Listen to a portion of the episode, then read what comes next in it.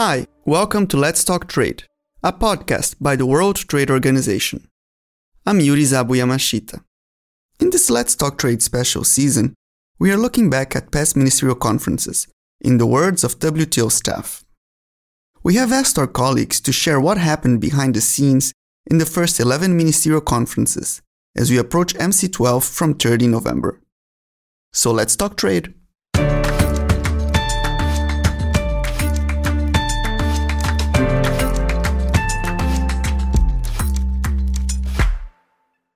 Today's episode, Who Needs Sleep in a Ministerial?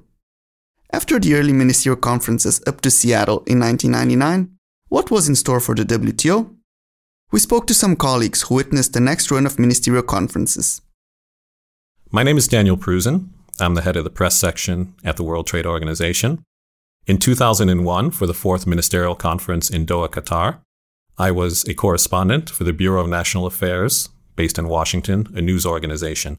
I was covering the ministerial conference as a journalist. The ministerial conference in Doha was a very surreal event. It occurred only weeks after the terror attacks in the United States. There was a real concern about security at the ministerial conference. A lot of people wanted the ministerial conference to be held elsewhere. The decision was made to go ahead and to hold it in Doha. So you had a certain sense of real concern, not just about the meeting itself, but were people going to be safe there? And I think that contributed a lot to the outcome that was eventually achieved. We had a real push to show international solidarity at the meeting, to respond to what happened in the United States, to show that the international community could come together and could achieve an outcome. My name is Edwini Kessie. I'm now the director of the Agriculture and Commodities Division and head of the WTO Delivery Unit. I worked for a long time in the then what we called the Ministerial Sessions Division, which was later transformed into the Council and Trade Negotiations Division. We worked around the clock during the fourth ministerial conference. I remember vividly my colleague Peter Peterson and I, we took turns and we slept for only 5 minutes on the carpeted floor at the conference venue. But in all, I think it was worth the sacrifice because we were able to assist the members to launch a very broad trade round. My name is Peter Peterson. I work for the Trade Policy Review Division and I work on trade monitoring. The 2001 Doha Ministerial Conference, coming 2 years after the failure of the Seattle meeting and taking place in the dark shadow of the 11 September terrorist attacks in the U.S., simply had to succeed. There was a lot at stake, and everything was done to align interest and concession to make the meeting a success. The agenda was packed, and to get the conference off to a positive and celebratory start, China's accession was confirmed early on. After that, everything is a little bit of a blur. The consultative processes which we managed took place around the clock and at all hours. One small meeting of ministers would adjourn at 8 p.m., only to resume at midnight. Sleep was hard to come by during the conference. My colleague, Wendy Kessie, and I took turns to sleep on the sofas in the small room next to the green room. I remember having a locker in the men's changing room at the gym at the Doha Sheraton, and that is where my suitcase was and my toothbrush was stashed. If there's one standout moment at the conference, which still makes me smile, it is the final meeting of the Committee of the Whole, which was to seal the final Doha deal and approve the Doha Declaration. As all delegations and the ministers took their seats and proceedings began, it suddenly became clear that one delegation was not in agreement with the document. But the meeting had begun, and some delegations were already delivering their statements. In a frantic rush to organize emergency consultation in the Director General's office, we began to look at what we could possibly do. The Director General and the chair of the conference were off to his meeting room, and we needed to organize speakers to keep the meeting going until they could return with a positive result. I remember approaching a Minister of Trade to ask for his assistance in delivering a statement that could buy us some time. Kind as always, this minister raised his flag and delivered a 20-plus minute intervention which covered an amazing list of issues, including interactions with local agriculture and lumber constituencies back home. But after his intervention, there was still no agreement in sight from the Director General's office, and we had run out of speakers. At this point, the Minister of Trade that had just spoken raised his delegation's flag again and stated that, to respect the other working languages of the WTO, he thought it would be appropriate to also make a statement in French. He then proceeded to deliver in French the same statement that he had just finished in English, thus buying another crucial 20 minutes. At the end of his statement, an agreement had been reached, and the chair of the conference was able to pronounce that there was a consensus on the final agreement. Amid the intense moments, there were also some light-hearted ones. My name is Nora Neufeld, and I am working on trade facilitation in the Market Access Division. One of the stories that is still fresh in my mind, even though it dates back all the way to the Doha Ministerial, was at the last day of the ministerial, when the green room negotiations were gearing up. Everybody was rushing towards that room and had to pass a security clearance, which became kind of a bottleneck because there were tons of people trying to squeeze into that small port. And we were both a bit late, we meaning one of our DDGs at the time and myself. So we were rushing and running towards that point. And the DDG ahead of me was stumbling and tripping. He almost fell over his feet and couldn't help but curse over his misfortune, only to realize that the person right behind him that was closest to him and had heard the curse word was the representative of the Holy See. So he apologized. We all started laughing and made our way to the green room.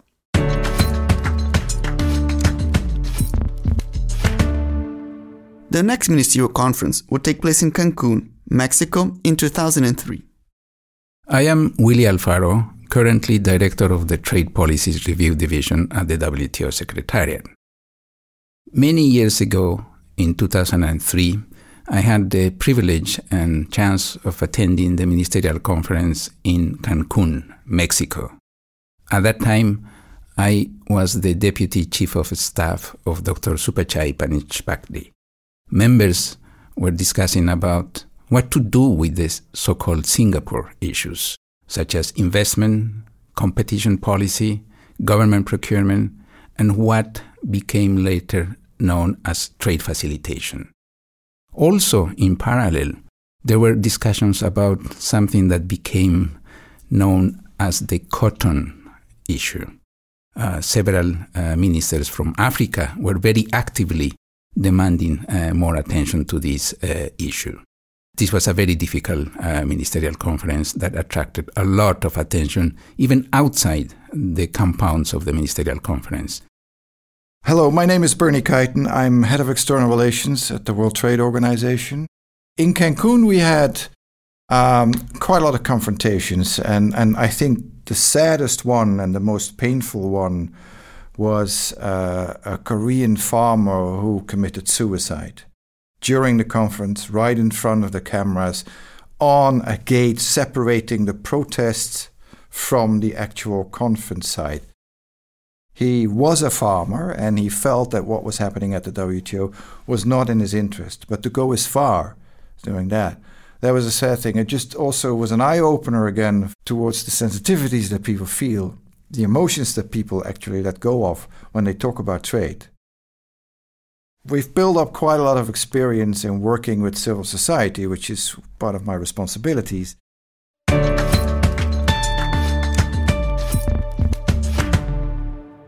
I want to speak a little bit about the sixth ministerial conference in 2005 in Hong Kong, China.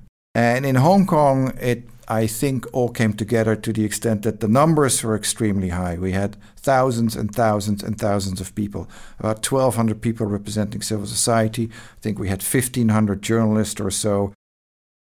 It's the conference where, from my perspective and my professional responsibility, I also learned that you can really operate and run a ministerial conference with all its elements: substance, as well as organizational, as well as politics, information, and communication, if you work with each other. It was, in terms of working with the police, working with the security people, and working with civil society, The other interesting story from Hong Kong, which is a total opposite one, and quite a funny one actually. One of the NGO representatives that was in Hong Kong was there with her husband and a young baby. And she asked me a question like, "Oh, Bernie, I'm actually here with my baby and I'm still feeding her. And I would like to come to this and this situation or meeting. Is there any way to bring my baby?" Imagine, security was high, it was huge, a number of people. So I said, like, well, why don't we ask? And I asked the security people, like, would you have an issue with that? They said, no, but you have to register the baby. The youngest ever accredited participant at a ministerial conference, going around in a pram, you know, with a badge. I can tell you, pictures were in the newspapers. Every delegate, almost, no matter how tense it was, they saw this. And they saw this lady walking around with a pram and a baby in there with a badge. And they were like, oh, this is great. Hong Kong was also the first ministerial conference under the leadership of Pascal Lamy as WTO Director General. My name is Emmanuel Gann, and I currently work as Senior Analyst in the Economic Research and Statistics Division. Now, at the time, the Doha round had a very few intensive first years. It was launched in 2001, but negotiations had somewhat slowed following the 2004 July package. So there was a lot of hopes that this conference would reinvigorate the round. And it did. Pascal Lamy, who was the DG at the time, said in his press conference that this ministerial conference had put the Doha round back on track. Now, we had an agreement on cotton. Ministers secured an end date for export subsidies in agriculture, but that was only agreed at the very, very last minute. Now, remember that the final plenary took place at 10 p.m., but this was very early compared to other nights. What I remember the most are the very long nights of negotiations. I must have slept no more than 4 hours on average per night during that week. I was assisting the spokesman during that ministerial conference, and the conference center was huge, 1 kilometer from one end to the other. So I spent my days running back and forth from one end of the conference center to the other. And I think I must have run more than a half marathon every day. Now, before leaving, I had been advised to take flat shoes, no heels, and I'm really glad I did. Now, a happy moment I recall during that ministerial conference was the accession of Tonga to the WTO. At the time, I was working in the accessions division, and I had been working on that particular file. And this was a very nice moment, a break from the frenzy of negotiation meetings taking place the rest of the time. We had put some nice flowers on the table. The Minister for Labour, Commerce and Industries of Tonga was there to sign the accession treaty. And to make this a truly happy moment, his staff invited us after the signing ceremony to share a glass of kava, which is Tonga's national drink. The next ministerial conference would take place in Geneva in 2009, after a 4-year gap. My name is Keith Rockwell. I'm the director of the Information and External Relations Division at the WTO, and I am the organization's spokesman. The ministerial conference that was held in 2008 is not well remembered because, well, not a lot happened, but the most important thing about that ministerial was that it took place at all.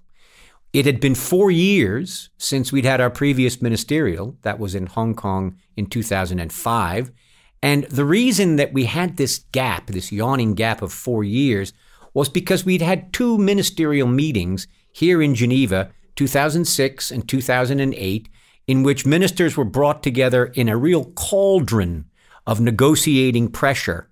And the effort was to try and break the logjam in the Doha development agenda and bring about an agreement. We'd had a successful meeting in 2004. We had built on that a little bit in Hong Kong in 2005. And the idea of our then Director General, Pascal Lamy, was to try and bring people together and try and get this ball over the line. 2006, we fell short, and Director General Lamy said, okay, 2008, we're going to go for it. And we had ministers gathered here, supposedly for 3 days. It turned out to be 10 days. And these were grueling negotiations, many of them lasting all night. And at the end, we fell short. We fell short of an outcome, and it caused a real rupture in the negotiations that never really healed. And so we did not have another ministerial conference. We had instead these meetings, which which wound up derailing the negotiations. And it was decided that when we were to meet in 2009, it would not be a negotiating ministerial.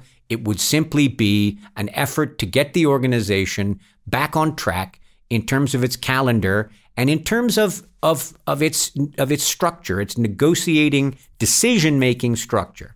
And it was basically a business as usual kind of a meeting. We took care of all kinds of normal business that we have to deal with.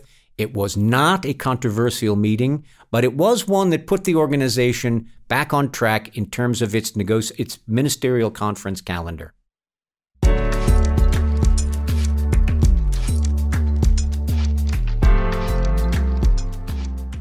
While challenges continued to build, the WTO stepped up efforts to remain responsive. What happened then? Tune in to our next episode to find out. Until next time.